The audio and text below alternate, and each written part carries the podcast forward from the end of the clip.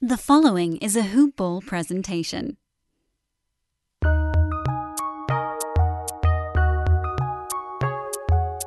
Welcome to the Fantasy NBA Today podcast.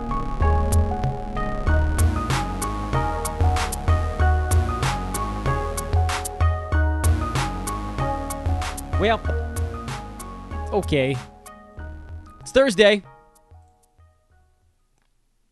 Isn't it? I don't know. July the 22nd. Yeah, it's Thursday. And uh, this is our second day now. It's weird. It's like yesterday, Wednesday, it didn't quite feel like the NBA season was over because we were still in the championship afterglow. But now it's really the off season. The afterglow is past. The Bucks will have their parade. Hopefully all outdoors. Let's uh, keep it safe. And a well deserved one. And that's cool. But everybody else is in retooling mode.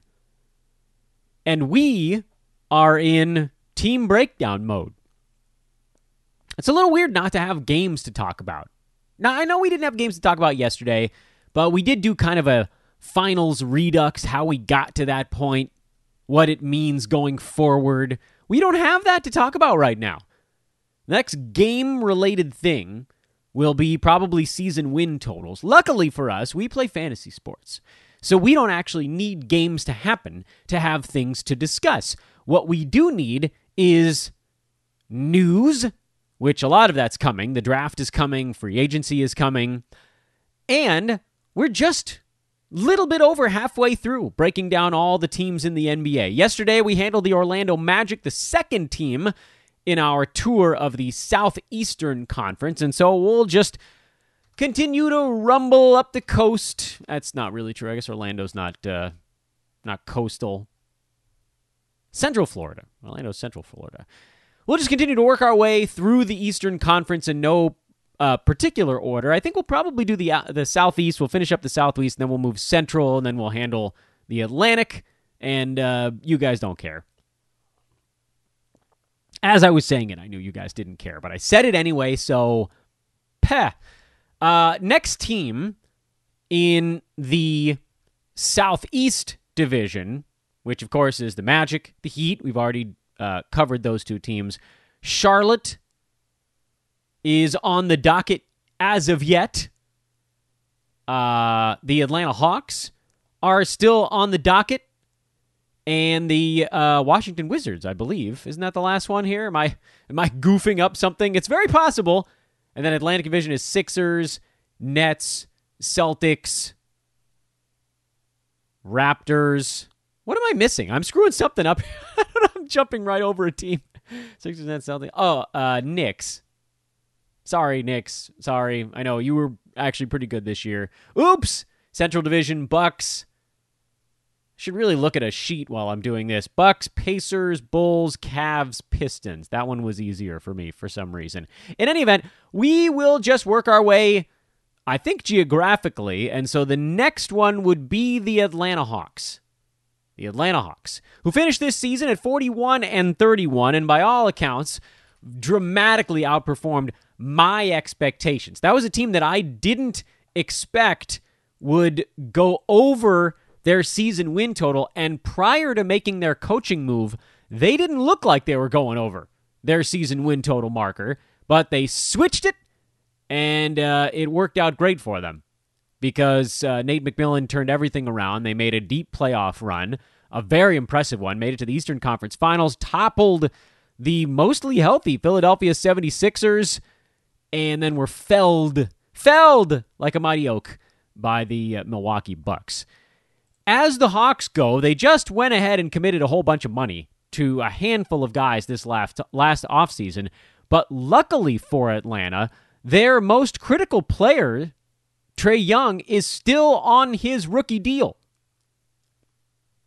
This is the last year of it, but that also means that they have cap space right now. And by and large, this is a relatively young team. They gave a bunch of money to Danilo Gallinari. Third year of his contract, by the way, is not guaranteed. So probably you won't see Gallo next, the following season.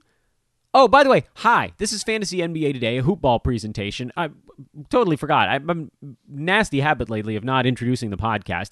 I'm your host, Dan Besbris. Thank you so much for tuning in, everybody, spending your off season with us here on this show. I know many of you will start coming back after free agency, but to those that have stuck with us during the quiet times, I am most grateful. What is that? Uh, it's like, is it Wizard of Oz? And to you, I love you most of all. Bogdan Bogdanovic, by the way, is the other player I was about to talk about as a recent uh, medium size contract signee. And we'll get back to that in just a second. You can follow me on Twitter at Dan Besbris, D A N B E S B R I S. Hoopball is hoop-ball.com. Join the Hoopball loyalty program or just be a Hoopball loyalty member. That's probably an easier way to think about it by signing up for a premium membership over the next three weeks to lock in last year's prices for life. I'll tell you this. Be perfectly candid. As hoopball grows, so shall the prices on things because uh, it's just getting bigger and things tech costs more. And so as hoopball grows, the prices are going to go up. That's just sort of the way things work, and then inflation and so on and so forth. This is a terrific deal, particularly if you're into the Hoopball 360 side of things, where you like more than one item from the Hoopball collection, but really for anything. The fantasy pass is going up, the wager pass is going up, Hoopball 360, of course, is going up because that's all the stuff rolled in together. Within, if the only thing you have to do basically to make this happen is if you're already signed up, nothing. You don't have to do anything at all. Just don't cancel, and you'll keep the old price forever. But the second you cancel, then you can't get the old price back. Once the price goes up, if you're not on a plan, you can't get the old one. It doesn't matter if you had it at some point. The whole purpose of this is that if you just leave your stuff turned on, your price won't change. You won't be pushed into a higher price the way that places like Netflix are like, oh, we're going to raise your price in three months, and then they do it. We're not at Hoopball. The only way you get dinged is if you cancel and re up, or if you just sign up after the prices go up, because at that point, that's just the price and that's what you're paying for it. So, if you're going to get anything for this coming season, if you've had something before and canceled it, or if you're on a plan already, just leave it turned on. For everybody else, sign up for any Hoopball Premium membership between now and August 15th and keep that price for life. Dude, the Hoopball 360 is going to have the Brewski 150 in September this year. Yeah. Yeah, you heard that right. All right, back to the Atlanta Hawks. And I'll tell you guys, uh, between now and free agency, these will probably be our shortest episodes of the year because lately we've been able to combine playoff analysis with team breakdown. That's been getting us into that 35, 40 minute mark. But peel off the 10 minutes of playoffs, and yeah, I think you got a pretty good handle on what type of show that's going to be. So budget something else for the other 10 to 15 minutes of your drive or whatever, uh, whenever you're listening to the show. And for that, apologies. But don't worry, we'll have way too much to cover very, very soon. I was going to get a little deep into the weeds in terms of contractual stuff, but I think the main point that we all need to take away is one, John Collins is a free agent now, restricted, I believe. Uh, but he'll get a pretty significant raise. And that will basically make up for the money coming off the books. Guys like Solomon Hill, $2 million. Tony Snell, 12 Sweet Lou, only $8 million. Those guys all coming off the books. Those guys made about $22 million together. John Collins was at 4 So if his contract goes up by 18 million, uh, or 22 I guess, uh, it, it, probably won't get as high as $26 million a year. Uh, but Collins is more or less going to wipe out whatever came off the books. The following year is when things start to get a little bit goofy because Clint Capela, Bogdan Bogdanovic are still signed in 2022 2023. Gallo has a partially guaranteed contract that year that they might just let him out of to create more room. Not that they need room because Trae Young, they you can go over the the hard cap to re-sign your own player, but they're going to want flexibility to do stuff around Trae Young. And then you've got all the young guys. DeAndre Hunter, his he has a team option Okongwu has two team options. Reddish will have one at that point. Kris Dunn, who the Hawks mysteriously signed to a two year deal and didn't play this season, uh, he has a player option for $5 million this coming year. I really don't know what's going to happen with that. Main point is that Atlanta's going to have basically their whole core back, pending whatever the hell happens with John Collins, and that makes them a relatively easy team to handicap from a fantasy standpoint. What you see is what you get. We saw a Hawks team that wasn't hyper healthy. Bogdan Bogdanovic missed uh, about 30 ball games this year. DeAndre Hunter missed most of the season. Trae Young missed nine games, Collins nine, Capela nine. That was actually relatively good numbers by all accounts. Cam Reddish missed 45 games, 46 games, excuse me. Gallo 21. And then Kevin Huerter was your kind of lone health bright spot among the higher minute guys. He played 69 out of their 72 games. The Hawks were interesting because the big injuries befell their wing players in Hunter and Reddish, and Hunter was very good prior to his injury and not at all useful after coming back, that it created uh, false fantasy value for other wing players. Meaning, Danilo Gallinari, I would argue, had a better season than he should have had DeAndre Hunter stayed healthy, had Cam Reddish stayed healthy this year. I think you could almost argue to a similar degree, but in a different bracket, that it also had an impact on Bogdan Bogdanovic because when he came back, all of those guys were also still missing. So Bogdan, who didn't get off to a good start this year, but played extraordinarily well when he came back from injury late in the year and had a truckload of usage going his direction, probably ended up playing better on a per game basis because of the absences around him. That's not to say that Bogdan wouldn't have had a useful fantasy season even had those other guys stay healthy, but top 50 feels a bit like a stretch. On the flip side, there were guys on this Hawks team that perhaps could benefit more going forward. I think John Collins is one of them. He had a weird season trying to sort of find himself on a team that was seeing more usage out of DeAndre Hunter and a lot of usage from Bogdan Bogdanovic when he was healthy, and Gallo being a part of things. And that's not to say necessarily that this happens for Collins this coming season, but the Hawks are going to have to decide whether they really want to commit to him.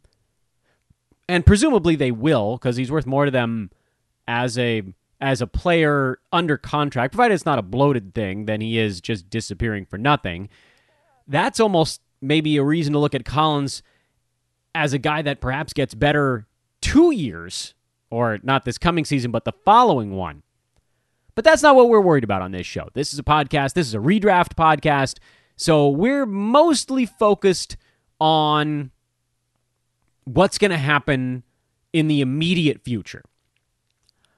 Immediate future is that Clint Capela is still the center on this team. He signed actually for two more seasons, and they are mounds better when he's on the court than when he's not. They have no real legitimate rim protection without Capela. Nathan Knight played eight and a half minutes a game. Uh, Okongwu, Onyeka Okongwu played 12 minutes a game. So those guys really were not a factor, reality, fantasy, whatever.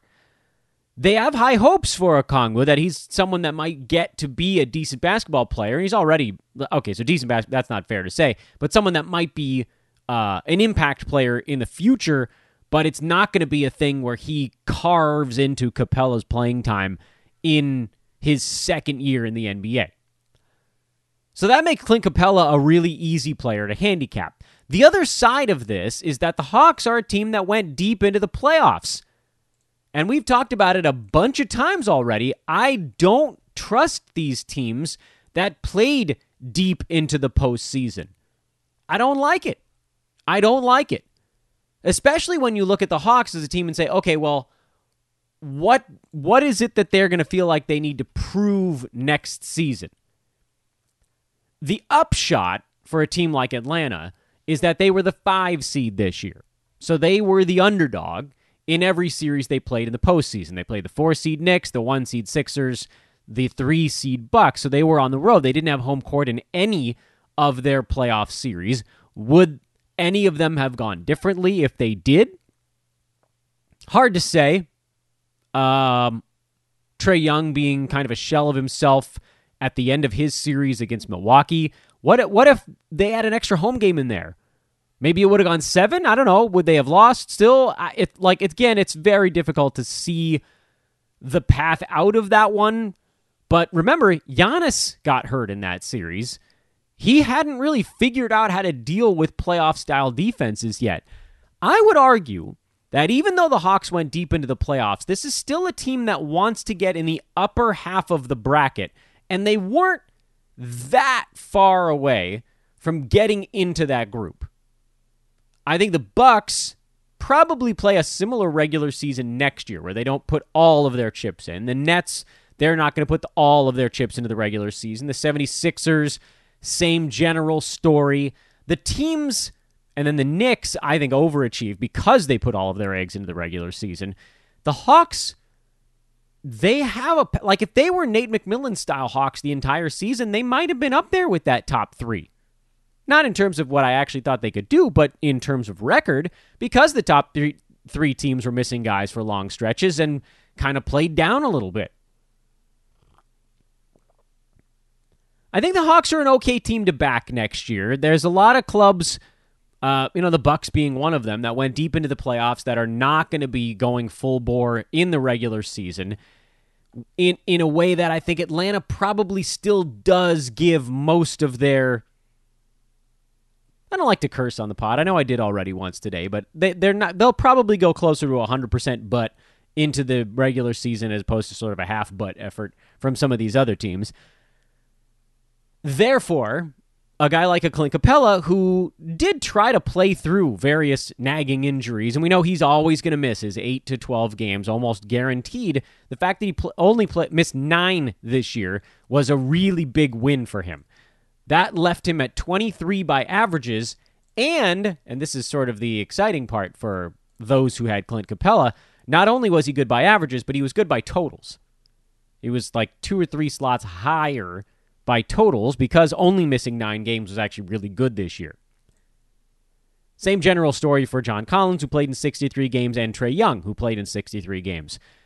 Problem for those other two guys that I just named is that on a per game basis, they went way under where they were drafted. Capela went way over. He was getting picked in the 60s this year and uh, churned out mid to late second round value. Next year, he'll probably get drafted maybe in the 30s. I don't think people believe that this is fully repeatable.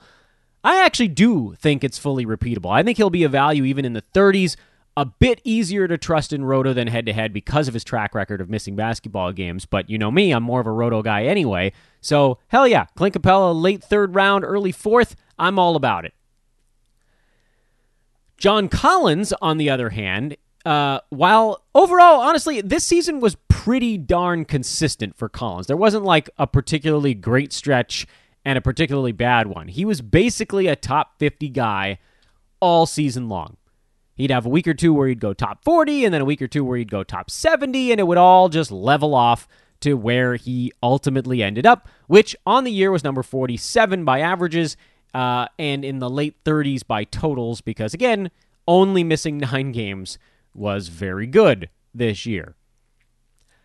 Collins, 17.5 points, 7.5 rebounds, half a steal, a block, 56 from the field, 83 at the free throw line he's going to be drafted pretty close, I think, to where he played this year.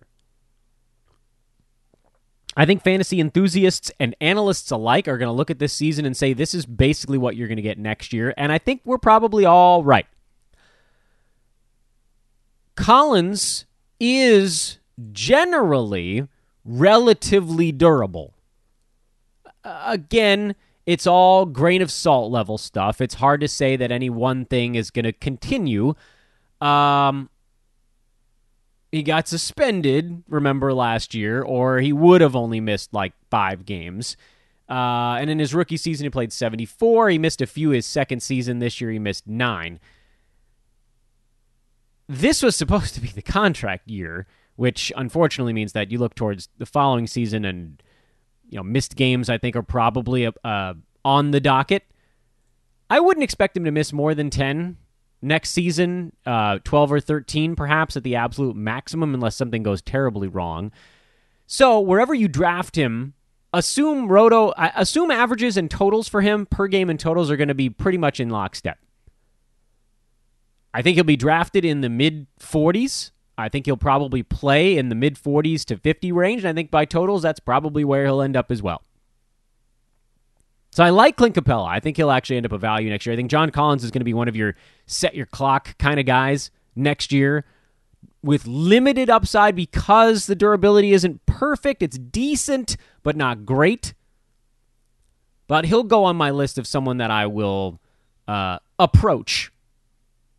There aren't that many avoid guys for me on the Hawks, although we're not quite there yet. Bogdan Bogdanovic was the third ranked player on Atlanta this year. By averages, he was number 50 Played 30 minutes a game, got 13 shots, second most on the team, by the way. 16 and a half points, three and a half boards, three and a half assists, a steal, three threes over that, actually.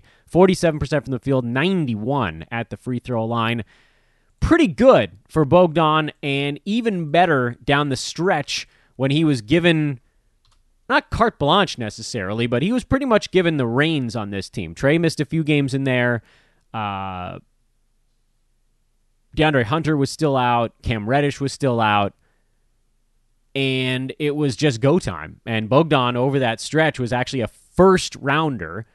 20 points, 4 boards, 4 assists, four threes, 1.6 steals, 50% from the field on a pretty high volume, 15 and a half shots per game. Not not super high, but uh, pretty pretty reasonably high. I think Bogdan likely gets overdrafted this coming season. He's going to have a pretty good sized role on the Hawks, but everything changes with Reddish and Hunter back in the mix. Lou Williams not being in the mix to me is a smaller impact than having Gallo, Huerter, Reddish, Hunter all available and ready to play a whole bunch. I don't see Bogdan getting 16 shots a game, and I don't see Bogdan shooting 50%. That's that's never been even close. I mean, guys take jumps, that's fine. But Bogdan was a 44 percenter in his career. And then this season, thanks to that red hot run he went on for two months, he was 47% for the year. And I would probably call 47% from the field more or less a high watermark. Dude took the most three pointers he had at any season of his career, and he shot 7% better from three than almost any other time in his career. There was a lot of stuff with Bogdanovic season that doesn't feel repeatable. Namely, free throw percent way high, three point percent way high. That's wild. Steals were way high during that run. This is a guy that's averaged one steal a game over about 29 minutes of his career. So increasing minutes by three should not jump him by a half steal a ball game. That should take about 10 minutes to do. Actually, more, more like 15, 14 ish, we're going to do proper math on the whole thing. So Bogdan Bogdanovic is a guy that I'm probably not going to end up with on my fantasy teams next year. Not because I don't think he's going to have a decent season. I just like people are going to see the run he went on. People are going to see that top 50 overall and kind of forget that the Hawks have a bunch of guys that weren't getting looks down the stretch that will get something. Even if it's not a ton, it's something. Next man on the list, Trae Young, who had, by all accounts, one of the most disappointing fantasy seasons of anybody in the NBA. Probably one upped, maybe only by Devin Booker, because these were first round picks who more or less tanked your team if you were in a nine category league. If you were in eight category league, you could get away with it a little bit. Still a rough season for Trae. Uh, he was a late second rounder, an eight cat, so you could you could hang on. Uh, mid second rounder by totals in eight cat, but uh, I mean eight category leagues. He was probably also getting drafted towards the beginning of the first round instead of the middle or end of it. It all gets caught up in the wash. Point is, not a good season for Trae Young, and we really should have seen it coming. We really should have seen it coming because they brought in help. Last season, Trae got 21 shots per game, averaged 30 points, took nine and a half free throws. This year, 17.7. Shots were down, minutes were down. Everything else was more or less in line. Shot his career average from three, it was better than his career average at the free throw line. Assists were about the same as last year. Steals were down from last season, which, by the way, last season steals were actually were kind of on the high side for him. But this is just the impact of having other guys on a team that can do stuff. He didn't have to do every single thing himself, and those guys are not going away next year. We should have seen it coming. I bought in. I did. I'm I'm right there on the hook. Last season Trae Young was number 19 while getting every ounce of usage he could get. So why on earth were were any of us in nine category leagues taking him in the first round? There was no universe where he got better from where he was last year with his usage being shaved. Two seasons back, his rookie year, Trae Young was number 125. Down the stretch, he was in the 40s. That is probably what we should have been looking at for this season. And guess what? He was worse. Trae was number 58 by averages this year, 25 and 9, under a steal, 2.23 pointers, relatively low actually at that marker, but good free throw shooting, scoring assists and free throws. That was I mean that was it. He was very good at those three things. And he was better than league average in three pointers, but he was actually sub league average in the other statistical categories rebounding, steals, blocks, field goal percent, turnovers, all of them. Not good.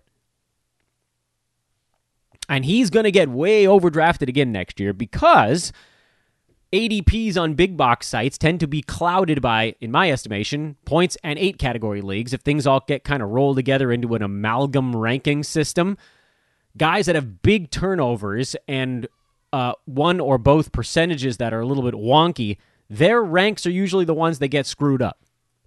And with Young, the big turnover number means that eight category leaguers are going to pull his ADP up towards the front of the draft, as they should, because again, you remove turnovers, he jumps from uh, a fifth rounder to a second rounder. That's a pretty big deal in nine category to eight category flip.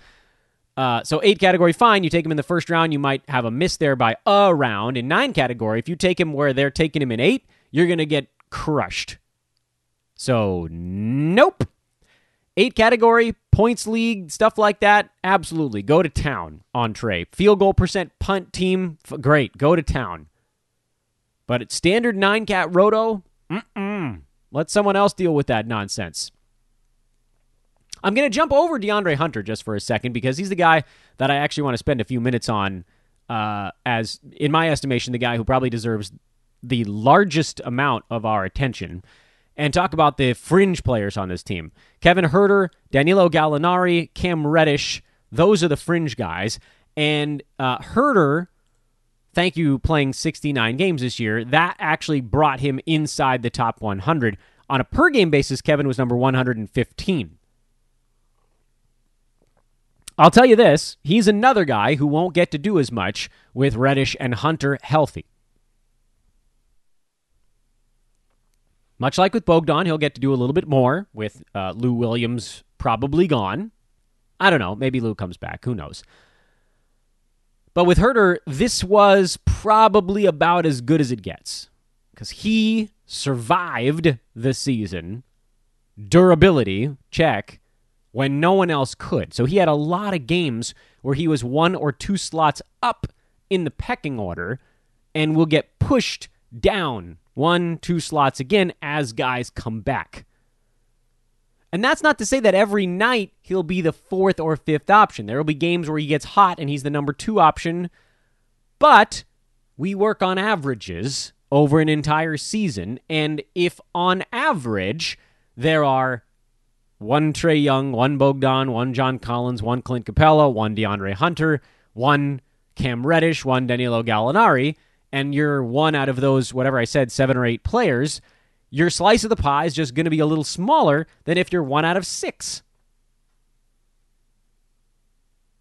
the slice the slice size diminishes less because the players we took out of the pie were not the biggest usage guys anyway. But when Reddish was healthy, he took 10 shots a game. When Hunter was healthy, he took 11.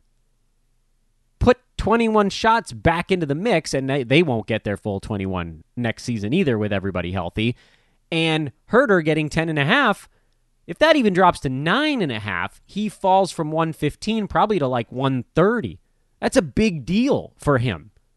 He needed that little three pointer boost, the extra points, the extra assists of touching the basketball more.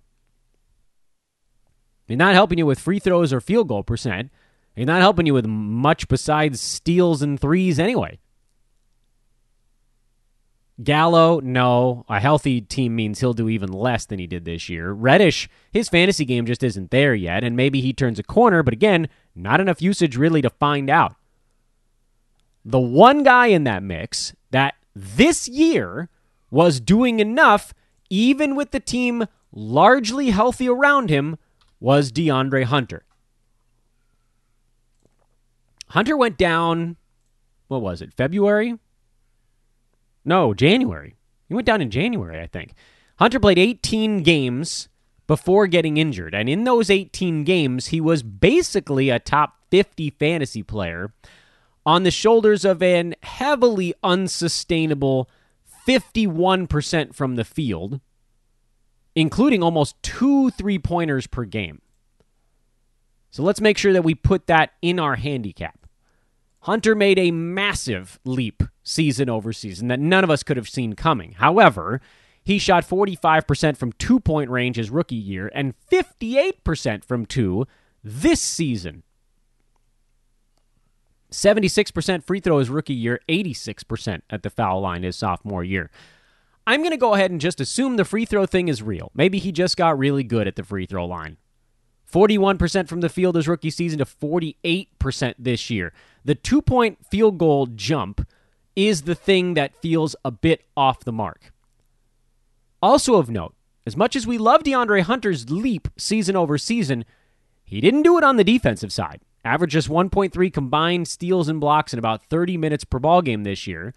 Doesn't rebound a ton, enough to get by as a wing player. Doesn't pass much. And again, only 1.3 three pointers when the season was all said and done. Beginning of this year, again, uh, pre injury, he was at uh, 51% from the field, 17 points, 5.5 boards, 2.2 assists. Let's assume, for argument's sake, that we wipe out the Hunter playing through injury games at the end of the season, and the guy at the beginning of the year is the one that comes back next year. 12 shots a game, 17 points, 5.5 boards, 1.7 threes, 2 assists, 1.4 combined offensive stats, and really a helpful free throw mark. Big jump there that we didn't really see coming. He was number 56 over that stretch. Uh, well, I guess it depends on what what date range you put into this thing. He was basically a top 50 range guy when he was healthy at the beginning of the year.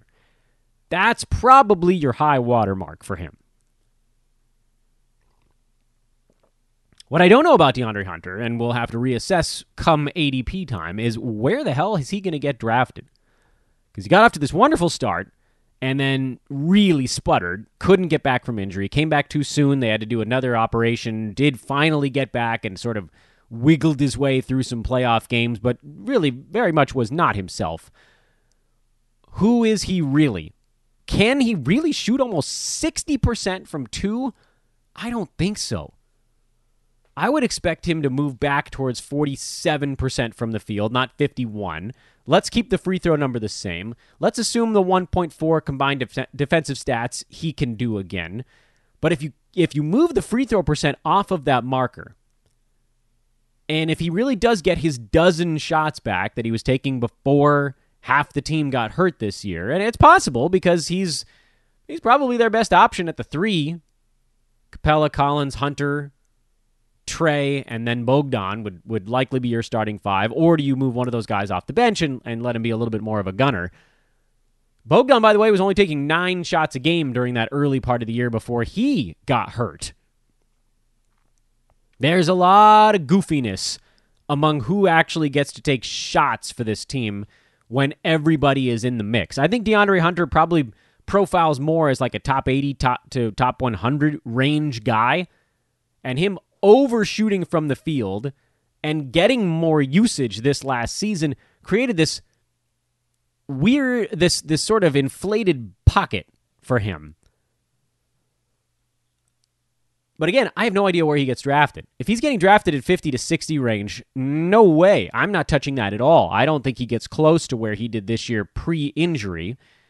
If he's falling outside the top 100, that would be really surprising to me. I don't think that's happening. I think he probably gets drafted in the 70s or 80s, and I'd probably still pass on him there. I don't think he's going above that mark unless he plays the full like 78 out of their 82 games. And on a per game basis, 65 to 75 is probably your best case scenario, and a more likely case scenario is probably more like top 85 to top 95 range. Mostly because, and I feel like you guys are going to hear me say this and, and think that I'm picking on DeAndre Hunter or his fantasy game. It's not like that. It's not like that. I'm I'm really impressed with some of the leaps he took just from an analysis standpoint, the field goal percent doesn't feel sustainable with that giant leap from two point land. He doesn't have the steals, the blocks, the threes, the assists, the rebounds. He doesn't have the things that you can adjust quickly to make up for other deficits And on top of everything else, uh, he did have another surgery, I believe, at the end of the season, which I don't know that we have a timeline on that yet. So DeAndre Hunter probably going to get overdrafted, and maybe all of this becomes a moot point if Woj comes out and uh, tweets in September that Hunter won't be ready for training camp or the start of the season. If that's the case, meh, who cares? We were going to draft him anyway. But if he's ready, I still think he probably gets overdrafted, and you guys should leave him alone. So to recap, before we put a bow on this Thursday episode, Gallo, no. Bogdan, slightly overdrafted. Capela, hell yeah. He'll be underdrafted despite the Giant season. Hunter, probably overdrafted. Trae, definitely overdrafted. Collins, possibly underdrafted, but most likely I think he gets drafted right on the money. And everybody else, including Kevin Huerter,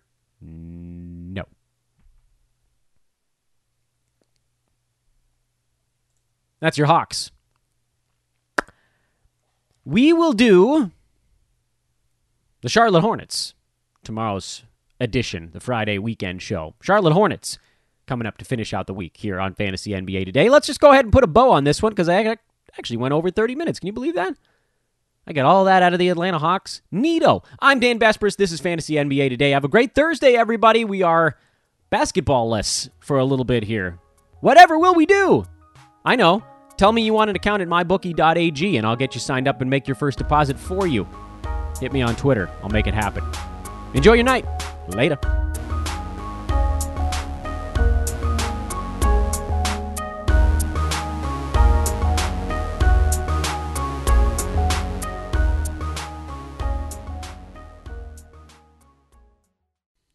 This has been a Hoop Ball presentation.